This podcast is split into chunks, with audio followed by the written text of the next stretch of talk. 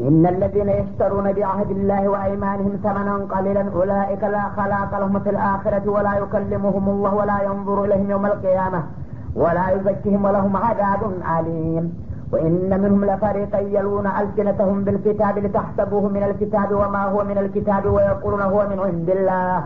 وما هو من عند الله ويقولون على الله الكذب وهم يعلمون.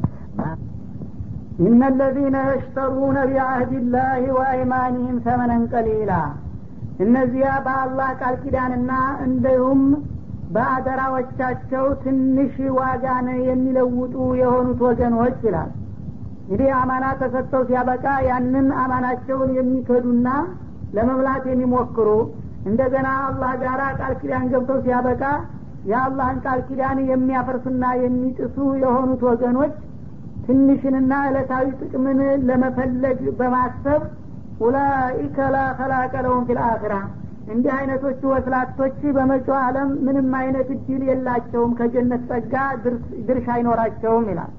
ወላ ዩከሊሙሁም ላህ አላህ በእነሱ ላይ ከመቀየሙ የተነሳ መልካም ቃልንም አያናግራቸው። ወላ የንظሩ ኢለይህም በርኅራሄ አይኑም ዘወር ብሎ አያያቸውም። የውመልቅያማ በለተ ተንሳኤ ወላ ዩዘኪህም ከጥፋታቸውና ከኃጢአታቸውም በይቅርታ በማለፍ አያጠራቸውም።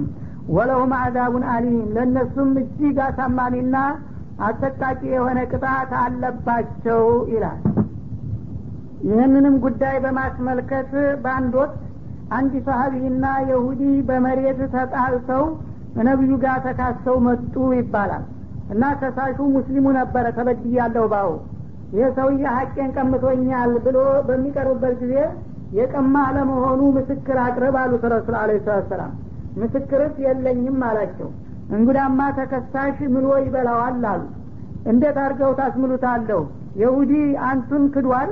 አላህን የማይፈራ ሰው ለእኔ ሀቅ ብሎ መሀል ላይ ይፈራል ብለው ነው እንደ ብሎ ተከራከራቸው። ታዲያ ምን ላድርግ? ማስመስከር ካልቻል ተከሳሽ ምሎ ማምለጥ ነው ያለው አማራጭ ይሉታል በዚህ ሁኔታ ላይ እያሉ ይህ አያት መጣ ይባላል።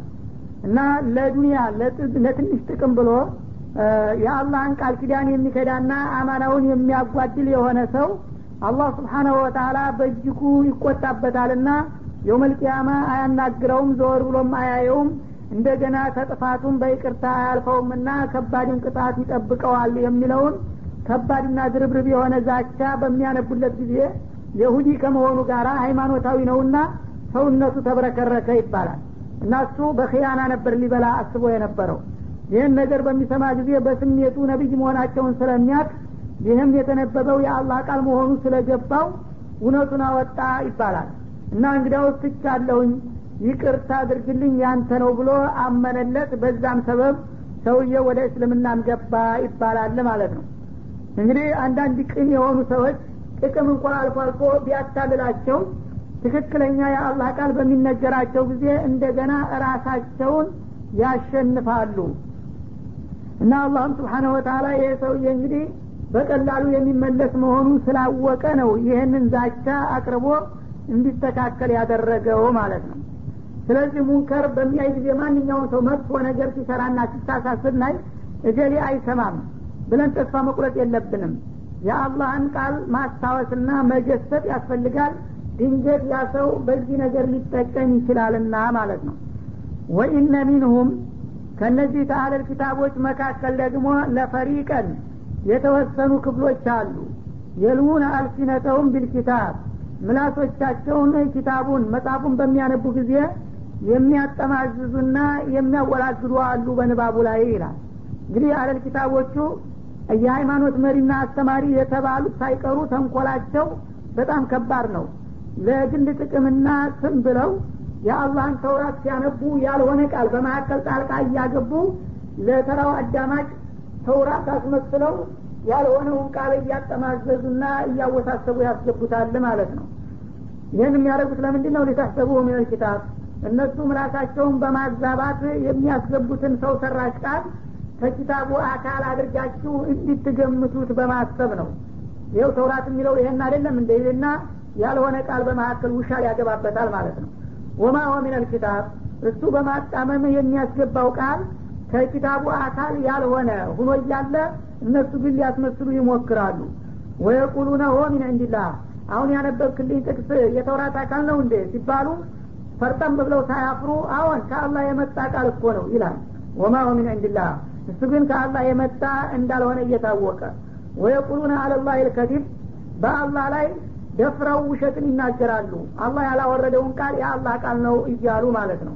ወሁም ያዕለሙን እነሱ በስሜታቸው ይህ ቃል የአላህ ቃልና የተውራት አካል እንዳልሆነ እያወቁ ለጥቅምና ለግል ስም ብለው እንደዚህ የአላህን ቃል የሚበርዙና የሚያጣምሙም እንዳሉ እወቁና ተጠንቀቋቸው ይላል ما كان لبشر أن يؤتيه الله الكتاب والحكم والنبوة ثم يقول للناس كونوا عبادا لي من دون الله. ولكن كونوا ربانيين بما كنتم تعلمون الكتاب وبما كنتم تدرسون. ولا يأمركم أن تتخذوا الملائكة والنبيين أربابا أيأمركم بالكفر بعد إذ أنتم مسلمون. ما كان لبشر أن يؤتيه الله الكتاب والحكم والنبوة. ማንኛውም ሰው አላህ ስብሓናሁ ወተላ ኪታብን መጽሐፍን እንዲሁም ደግሞ ሁክምን ስልጣንን ወይም በሌላ አባባል እውቀትንና ጥበብን ወኑቡወተ ከዛም በላይ ደግሞ የነቢይነት ማዕረግን አይሰጠውም። ቱም የቁለ እነዚህን ነገሮች ሁሉ ካገኘና አላህ ስብሓናሁ ወተላ የዚህ አይነት እድል ባለቤት ካደረገው በኋላ ዘወር ብሎ ኩኑ ዒባደሊ ለሰዎች የእኔ አገልጋዮችና ተገዦች ሁኑልኝ ማለት አይጠበቅበትምና አይገባውም ለማንኛውም ሰው ይላል። እንግዲህ አንድ ሰው የዚህ አይነት እድል አድርጎት አላህ እንደገና አላህ የሰጠውን ስምና ጸጋ ተጠቅሞ ወደ ጌታ ማስተዋወቅ ሲገባው ሰዎችን እኔን ተገዝኝና አገልግሉኝ ማለት አይጠበቅበትም። ሚን ከአላህ ሌላ አላህ እንግዲህ ንቡዋ ከሰጠው ኪታብ ከሰጠው ስልጣን ወይም ሁክም እውቀት ጥበብ ከሰጠው በዚህ በተሰጠው ሁሉ መሳሪያ ተጠቅሞ ምን ማድረግ ነው ያለበት? ሰዎችን ወደ ጌታቸው እንዲመለሱና ጌታቸውን እንዲያውቁ እንዲያከብሩ ማድረግ ነው እንጂ የሚገባው። ይህን ሁሉ እድል አላህ ከሰጠው በኋላ አላህን ተውትና ይልቁንስ እኔን አክብሩና ለእኔ አጎብድዱ እኔን ተገዙ ማለት አንድ አቂል የሆነ ሰው አይጠበቅበትም ይላል ወላኪን ኩኑ ረባንይን ይህን አይነት እንግዲህ እድል የተሰጠ ከሆነ ይህ ሰውዬ ምንድ ነው ሰዎችን ማለት የሚጠበቅበት? እናንተ መጀመሪያ ሃይማኖታችሁን እወቁ። በእውቀታችሁ መሰረት ደግሞ የምትሰሩ ሁኑ። መጀመሪያ እውቀት አስፈላጊ ነው። የአላህ እንዲን ላስተምራችሁ ኑ ቶሎ እወቁ። ካወቃችሁ በኋላ ደግሞ ያወቃችሁትን ነገር በስራ ላይ አውሉ ማለት ነው ያለበት ማለት ነው። ቢማ ኩንቱም ቱአሊሙን ልኪታብ ኪታብን ለሌሎቹ የምታስተምሩ በመሆናችሁ ሳቢያ ለአላህ ታማኞች መሆን አለባችሁ። ወቢማ ኩንቱም ተድሩሱን እንደገና ለራሳችሁም ደግሞ እውነትን የምታጠኑና የምትመራመሩ በመሆናችሁ የተጣለባችሁን ሀላፊነት በብቃት መወጣት አለባችሁ ብሎ ሰዎችን ይነግራልና ያስተምራል እንጂ እንደገና በእኔ ስምና በእኔ ጸጋ የራሱ መከበሪያና ማስተዋወቂያ ሊያረግ አይገባውም ይላል። ወላ የእሙረኩም አን ተተኪዱ ልመላኢከተ ወነቢይነ አርባባ። አሁንም አላህ ኪታብንና እውቀትን የሰጠው የሆነው ሰውዬ ነቢያቶችንም ሆነ እንደገና መልአኮችን ጌታ ወይም አምላክ አድርጋችሁ እንዲትይዙም አያዛችሁም በላቸው። أيأمركم بالكفر በዚህም አካዘዛችሁ ይህ ነቢይ ነኝና ኪታብ ተስጫለሁ የሚለው ሰውዬ በክህደት ያዛችኋል ማለት ነው? بعد إذ مسلمون እናንተ ለአላህ ታማኞችና ተገዦች ከሆናችሁ በኋላ ከእስልምና እንደገና ወደ ክህደት እንድትመለሱ አደረጋችሁ ማለት ነው እና ይህንን ሊያደርግ አይጠበቅም በላቸው ይላል። እነዚህ ሁለት አያቶች የመጡበት ምክንያቱ እነዚያ ከነጅራን የመጡ ክርስቲያኖች ብዙ ነጥቦች ላይ ነቢዩ ጋር ሲወያዩና ሲከራከሩ ከቆዩ በኋላ ኋላ ማጠፊያ እያጠራቸው ሲመጣና ሊረሱ ሲሉ ሌላው ማምለጫ ሲያጡ ኢየሱስ እኮ እኛን እኔን ተገዙኝ እኔን ተተገዛችሁ ትጸድቃላችሁ ብሏል ብለው ይህንን ቃል አመጡ ይባላል። ይህ ጊዜ ለዚህ መልስ ደግሞ እነዚህ ሁለት አያቶች መጡ። በዚህ አባባላችሁማ ይህ ሰውዬ አላህ ስብሓናሁ ወተላ ነቢይ አድርጎ መርጦት ኪታብ አውርዶለት የዲን ጥበብና እውቀትን ለግሶት ከዛ በኋላ እንደገና ጌታውን በማስተዋወቅና ተውሂድ በማስተማር ፈንታ በተቃራኒው እኔን ተገዙኝ ብሎማ ከሆነ ይሄ ነቢይ ሊሆን አይችልም። እንኳን እናንተ እንደምትሉት ጌታና የጌታ ልጅ ሊሆን ቀርቶ ለነቢይነትም ብቃት የለውም። ነቢይ የሆነ ሰው ደግሞ ይህን ያደርጋል ተብሎ አይጠበቅም። እንግዲህ ማድረግ ያለበት ምንድን ነው አላህን ፍሩ እና የእሱን ዲን እወቁ በእውቀታችሁ ስሩ ብሎ ነው ማስተማር ያለበት። እንኳን እናንተ እንደምትሉት እዚህ ሰው የወለደውን ቀርቶ መላእኮችን ቅዱሶችን እንኳ ቢሆን አምልኩ ማለት አይገባውም በማለት ይህን እንደ መልስ አድርጎ አወረደ ማለት ነው። እና ይህንኑ አባባል እንግዲህ እነሱ እየተወራረሱ ልክ እንደ እውነት እንደ ቁም ነገር አድርገው ብዙ ህዝቦች በዚህ ስለተሳሳቱና ስለተወናበዱ የውመልቅያማም ሲሆን አላህ ስብሓናሁ ወተላ ይህንኑ ጥያቄ ለኢሳ አነሳለሁኝ ይላል በሌላው ሱራ ላይ ማለት ነው። እና ያ ዒሳ ብነ መርየም አአንተ ቁልተ ሊናስ እተፊዱኒ ወኡሚየ ኢላሀይኒ ሚን ዱንላህ ይላል አልማይዳ መጨረሻ አካባቢ። አንተ የመርየም ልጅ ኢሳ ሆይ ለመሆኑ አንተ እንደ ሌሎቹ ነቢዮች ተውሂድ ስለ እኔ ምንነትና ማንነት አስተምር ብዬ ብልክህ አላህን ተዉትና እኔንና እናቴን አምልኩና ተገዙ ብለህ ነው እንደ ያስተማርከው ብዬ ጠይቀዋለሁኝ ይላል። እሱ እንዳላደረገ ያውቃል። ግን ህዝቦቹ እንዲህ ብሎናል እያሉ ስላወናበዱ ራሱ ባንደበቱ ያላላቸው መሆኑን እንዲመሰክርና እንዲያጋልጣቸው ለማድረግ ይህን ጥያቄ አነሳለታለህ ይላል እሱ ግን ማቁልቱ ለሁም ኢላ ማ አመርተኒ ብሄ አን ያቡዱላህ ረቢ ወረበኩም። እኔ የእናንተንም የኔንም ካሊቅ ጌታችሁን ተገዙ ብዬ ነው እንጂ ያስተማርኩት። ከዛ ውጭ ምንም ነገር ያልኩት ነገር የለም። ኢንኩንቱ ቁልቱሁ ፈቀድ አሊምተሁ። ይህንን ነገር ብዬ ከሆነ ከአንተ የበለጠ አዋቂና ታዛቢ የለምና ያው ራስህ መስክርብኝ በማለት መልስ ይሰጣል። የዚህ ጊዜ አላህ ስብሓናሁ ወተላ ሀዛ የውሙ የንፋው ሳዲቂነ ሲድቁሁም እውነታቸው እውነተኞችን የሚጠቅምበት እለት ነው። እና አንተ ይህንን አድርገሃል ብዬ አይደለም የጠየቁህ ያው የምታውቀውን ነገር እንድትመሰክርና መልስ እንዲሰጥበት መጋበዜ ነው ይላቸዋል። እና እንግዲህ አላህ ስብሓናሁ ወተላ እነሱ ራሳቸው በፈጠሩት ቅጥፈት ራሳቸውን ያታልላሉ ነው የሚለው።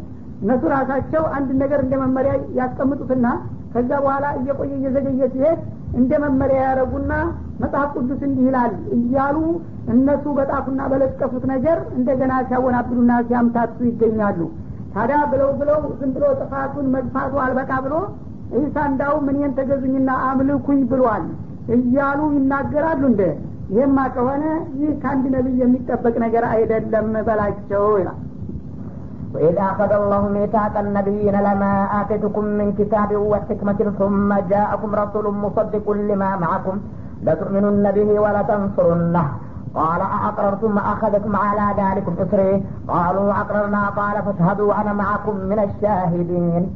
فمن تولى بعد ذلك فأولئك هم الفاسقون. أفغير دين الله يبغون وله أسلم من في السماوات والأرض طوعا وكرها وإليه يرجعون.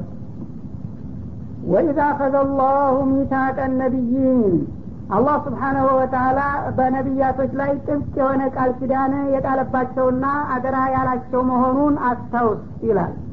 እና ሁሉንም ነቢዮች በየክፍለ ዘመናትና በየነበሩበት ወቅት በተደጋጋሚ አንድ ደጋግሞ አደራ ያላቸው ነገር ነበረ። እሱ ምንድነው? ለማ አተይቱኩም ሚን ኪታቢን ወሕክማ። ስለሰጠኋችሁ ኪታብና ስለለገስኳችሁ እውቀት ቱመ ጃአኩም ረሱሉ ሙሰዲቁ ሊማ ማአኩም ይህንን የኔን አደራ ጸጋ ከቸርኳችሁ በኋላ ከእናንተ በኋላ መለክተኛ የመጣላችሁ እንደሆነ ያ መለክተኛ እናንተ ይዛችሁት የቆያችሁትን መመሪያና ኪታብ የሚያረጋግጥ ሁኖ ሙሰዲቁ ሊማ ማአኩም ሚነል ኩቱቢል ሙነዘላ ማለት ነው። እነሱ ጋራ የቆዩትን ኩቱቦች እነ ተውራት እነ ኢንጂል እነ ዘቡር እነ ጽሁፍ ከአላህ ነው የመጡት እያለ በመመስከርና በማረጋገጥ ላይ የመጣላችሁ እንደሆነ ተከታዩና ተረኛው ነቢይ ለቱእሚኑን ነቢይ ቀደም ሲል በሰጠኋችሁ እድልና ጸጋ ሳቢያ ይህንን የእናንተን እምነት የሚደግፈውንና የሚያረጋግጠውን የመጨረሻ ነቢይ እንዲታምኑበት አደራ ጥየባችኋለሁኝ በማለት ቃል ኪዳን አስገባቸው ይላል። ወለተንስሩን ነው ማመንም ብቻ ሳይሆን ደግሞ ከጎኑ ተሰልፋችሁ አስፈላጊውን ሁሉ ድጋፍና ትብብር እንዲታረጉለትም ብዬ ለሁሉም ነቢዮች አገር አስተላልፍ ያለሁኝ ይላል። እና ያው የነቢዩ ሙሐመድ መምጣትን ነው በዚህ መልክ የገለጸው ማለት ነው። ይህ ጊዜ ይህንን ቃል እንግዲህ በሁላቸውም ላይ በየተራቸው በነበሩበት ጊዜ እናንተ በዚህ በምድር ላይ በህይወት እያላችሁ ሁላችሁንም የሚያጠቃልል አለም አቀፍ የሆነውን መለክተኛ የኔ ላኩኝ እንደሆነ እኔም ለራሴ ነብይ ነኝ ብለህ ማፈንገጥ የለብህም። ያንን የሚመጣውን ያንተን መብደ የማይጻረር እስከሆነ ድረስ እናንተም በላይ ላለላ ነው እሱም በላይ ላለላ ነው የሚመጣው በዚህ መልክ የመጣላችሁ እንደሆነ ለዛ ለበላው ተገዦችና ታዛዦች ተባባሪዎች መሆን አለባችሁ። قال أأقررتم وأخذتم على ذلكم إصري። እና ይህንን ከነገራቸው በኋላ አሁን የነገርኳችሁን ነገር ተቀበላችሁ ተስማማችሁን? በዚህ ላይ ቃል ኪዳኔን ተቀብላችሁኛልን? በማለት መልስ እንዲሰጡም ጠየቃቸው መልሶ ማለት ነው። አሁን ያልኳችሁን ነገር ሰማችሁ وأخذتم على ذلكم إصري አደራ ያልኳችሁን ነገር ደግሞ ለመቀበልና ግዴታችሁን ለመወጣት ተስማማችሁ ብዬ ጠየቅኳቸው። ቃሉ አቅረርና እነሱም አዎን ሰምተናል ተቀብለናል አደራውን አጽድቀነዋል በማለት ተስማሙ ይላል። ቃል ፈሻዱ እንግዲያውስ ይሄ ነገር ሲውል ሲያድር እንዳይረሳና እንዳይዘነጋ ይህንን በጥንቃቄ ያዙት። ልክ የምስክር ቃል አንድ ሰው አንድ ቀን እጠይቀሃለሁና በፈለግኩ ቀን ይህንን ነገር እንዲያትረሳ ተብሎ በሀገራ መልክ እንደሚይዘው ይህንን የምስክር ቃል ያዙት። እና ሁልጊዜ ባንጎላችሁ ቀርጻችሁ ቆዩና ምናልባት ከለታት አንድ ቀን ተግባራዊ በሚሆንበት ጊዜ እንዳትደናገሩና እንዳትረሱት ብዬ አሁንም አደራውን አጠነከርኩባችሁ። ዋአነ ማዕኩም ምን ሻሂዲን። እኔም ከእናንተ ጋር በዚህ ጉዳይ ከመስካሪዎችና ከታዛቢዎች ነኝ። እና ይህን ቃል ያስገባችሁበትን ነገር ሲውል ሲያድር ረስታችሁና ዘንግታችሁ ያ የተባለለት ነቢይ ሲመጣ እኛ አናቅም እንዳትሉ በአንጎላችሁ ቀርጻችሁ ያዙት እንደ ምስክር ቃል። እኔም ከዛሬ ጀምሬ ይህንን ቃል እንዳስገባኋችሁ በበኩሌ ይዤዋለሁኝ እንዳትሳሳቱ በማለት ደጋግሜ አደራ እነሱም በዛው ተስማሙ። ይህ እንግዲህ ምንድን ነው የሚያሳየው? መላውን ነቢያት ነቢዩ መሐመድ አለ ሰላቱ ወሰላም በእናንተ ክፍለ ጊዜ ተደርበው ከመጡ ሁላችሁም እንድታምኑና እንድትቀበሉ እንድትተባበሩ የሚለውን ቃል ኪዳን አስገብቷቸዋል በዚህም ተስማምተዋል። ታዲያ እንግዲህ የተለያዩ ነቢያቶች ተቀብለናልና ተከትለናል የምትሉት አለቆቻችሁ የዚህ አይነት ቃል ኪዳን ገብተው እያሉ እነሱ ግን እድሉ ሳይደርሳቸው ቀርቶ ከህልፈታቸው በኋላ ቢመጣ ነቢያችሁ ሙሳ ቢኖር ሀሩን ቢኖር ኢስማኤል እስሐቅ ቢኖር ሊቀበለው ቃል የገባውን ነገር እናንተ እንደገና አንቀበልም የምትሉት ምን ለመሆን ፈልጋችሁ ነው? ይህማ ከሆነ እነሱንም አንቀበልም ከማለት አይለይም። ምክንያቱም እነሱን አላህ እንዲቀበሉ ቃል ያስገባቸው ራሳቸው ተቀብለው ህዝቦቻቸውንም እንዲያስተባብሩ ነው። ስለዚህ ነቢዩ እንዲቀበል አደራ የተጣለበትን ነገር ሌላው ተራው ሰው እኔ አልቀበልም ካለ በእጃዙር ሙሳንም አልቀበልም እንደማለት ነው። ዒሳንም አልቀበልም እንደማለት ነው። ምክንያቱም እነሱ የተቀበሉትን ነገር ነውና የካደው ማለት ነው። ፈመን ተወላ ባዕደ ዛሊክ አላቸው ታዲያ ይህ ቃል ኪዳን ከተጣለባቸው በኋላ ከነዚህ ካደራ ተቀባዮቹ መካከል ወደ ኋላ የሚያፈገፍግ ቢኖር ፈኡላይከ ሁም እንዲህ አይነቶቹ አፈንጋጮች ከኔ ፍቃድ የራቁና ያፈነገጡ ህገ ወጦች ናቸው በማለትም ማስጠንቀቂያ አድርጎ ደመደመ። እንግዲህ ነቢዮች ናቸው። ነቢይ እንኳ ይህን ቃል ኪዳን ከተቀበለ በኋላ እንደገና መሐመድ ሲመጣ አልተባበርም ካለ ፋሲቅ ይሆናል ከንቡዋ ወጥቶ እያለ ያስጠነቅቃል። እነሱ ግን ነቢዮችን ተቀብለናቸዋል ግን ይህኛውን አንቀበልም ሲሉ እሱን ብቻ ሳይሆን ሳታቁት የራሳችሁንም ነቢዮች ጭምር እየካዳችሁ ነው በላቸው ነው የሚለው። አፈቀይረ ዲንላህ የብሁን ለመሆኑ እነዚህ አለል ኪታብነን ተብዬዎች እንደዚህ አይነት አደራ የተላለፈበትን የአላህን ዲን ትተው ከሱ ሌላ የሆነን ነገር እነሱ ራሳቸው የፈጠሩትን ነገር ነው እንዴ ታዲያ ለመከተል የሚሹት እና የሚናፍቁት? ወለው አስለመ መን ፊ ሰማዋት ወልአርድ እነሱ ቢክዱና ቢያምፁ ለአላህ በሰማያትና በምድር ውስጥ ያሉ ፍጥረታቶች ሁሉ የሚገዙና የሚታዘዙ ሁነው እያለ እነሱ ግን አቅማቸውን ባለማወቅ የአላህን ዲን ትተው እንደገና እነሱ ራሳቸው የፈጠሩትና የሰየሙትን እምነት ነው በሃይማኖት ስም ሊያራምዱ የሚፈልጉት ማለት ነው። ጦአን ወከርሃ በሰማያትና በምድር ውስጥ ያሉ ፍጥረታቶች ከፊሎቹ በስምምነት ፈቅደው አንዳንዶቹ ደግሞ በተፈጥሮ ህግ ተገደው ጌታን እየተገዙ እያሉ እነዚህ ግን እውቀላ ናቸው የተባሉት ከእንስሳትና ከነፍሳት ከእጽዋት በታች ሁነው እንደገና ቀድራቸውን ባለማወቅ የአላህን አደራና ዲን ወደ ጎን ትተው ራሳቸው የፈጠሩትን ዝባዝንኬ መመሪያ ሊያደረጉት ይሞክራሉ። ወኢለይህ ዩርጃዑን። ለማንኛውም የሰሩትን ይስሩ የፈለጉትን ያውሩ። ዝሮ ዝሮ በመጨረሻ የሚመለሱት ወደ እሱ ነውና የዛ ጊዜ ዋጋቸውን ያገኛሉ በማለት አስጠነቀቀ ማለት ነው እና እንግዲህ ወለው አስለመ መንፊስ ሰማዋት ወለአርት የሚለው የጠዋና ኢስላም የሚባለው ነገር ሁለት አይነት መልክ ይኖረዋል ማለት ነው። አንደኛው ይሄ ጠዋተል ከውን የሚባል ነገር አለ። በተለምዶ አነጋገር የተፈጥሮ ህግ የሚባለው በተፈጥሮ ህግ ሁሉን ነገር ይገዛዋል አላህ ስብሓን ወተላ የፈለገ ካፊር አመፀኛ ቢሆን እሱ ተወለድ ሲለው ይወለዳል አግኝ ሲለው ያገኛል እጣ ሲለው ያጣል ታመም ሲለው ይታመማል ሙት ሲለው ይሞታል ከዚህ ውጭ ሊሆን አይችልም። የፈለገው ካፊር ቢሆን እኔ ጌታን አላውቅምና ብሎ ጌታ በእሱ ላይ የሚያካሂደውን ነገር ሊቋቋምና ሊከላከለው አይችልም። በተፈጥሮ ህጉ እየገዛው ነው ማለት ነው። ኑር ያለውን ያህል ይኖራል እና ኸይሩንም ሆነ ሸሩን በላው ላይ ያው እያስተናገደበት ነው የሚሄደው ማለት ነው። ሙእሚኑ ሳ ቀልበን ወቃለ ከልቡም በአካሉም በስሜቱም በሙሉ ፈቃደኝነት በዛ በተፈጥሮ ህግ ብቻ ሳይሆን በሸሪአ ህግ ራሱን ያስገዛል ማለት ነው። ጌታ ስራ ያለውን ይሰራል አትስራ ያለውን ይተዋል ይህኛው ጠዋን ነው የተገዛው እና ሙሉም ነው ደግሞ። ያኛው ግን አቅሙ የሚፈቅድለትን ያህል ለማመፅ ይጨረጨራል። ግን አላህ ስብሓነሁ ወተላ የሸሪያውን ህግ እንኳ ባይቀበለው ያኛውን የተፈጥሮውን ህግ በላው ላይ ይተገብርበታል ማለት ነው።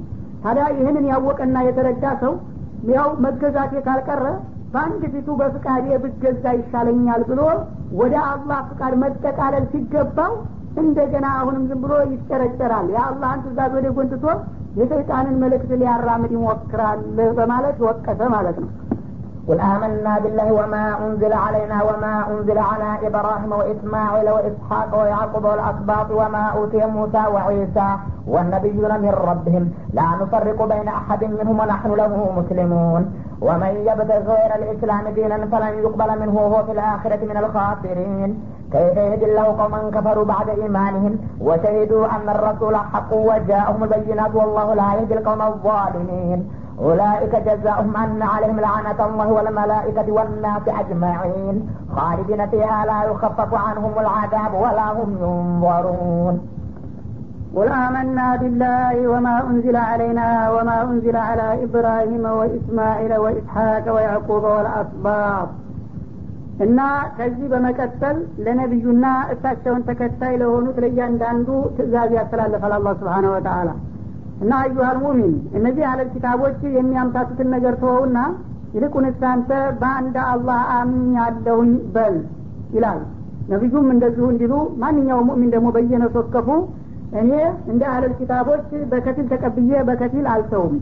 በአላህ በመኖሩ እንደገና በብቸኝነቱ ያው የስልጣን ተካፋይና ጓደኛ አኳያ የሌለው በመሆኑ እንደገና በክብሩ በስልጣኑ ሰጥለጥ ብዬ አምኛለሁኝ በማለት ግቡ። እንደ አለል ኪታቦቹ ከወገብ በላይ ከወገብ በታይ ሳትሆኑ ማለት ነው።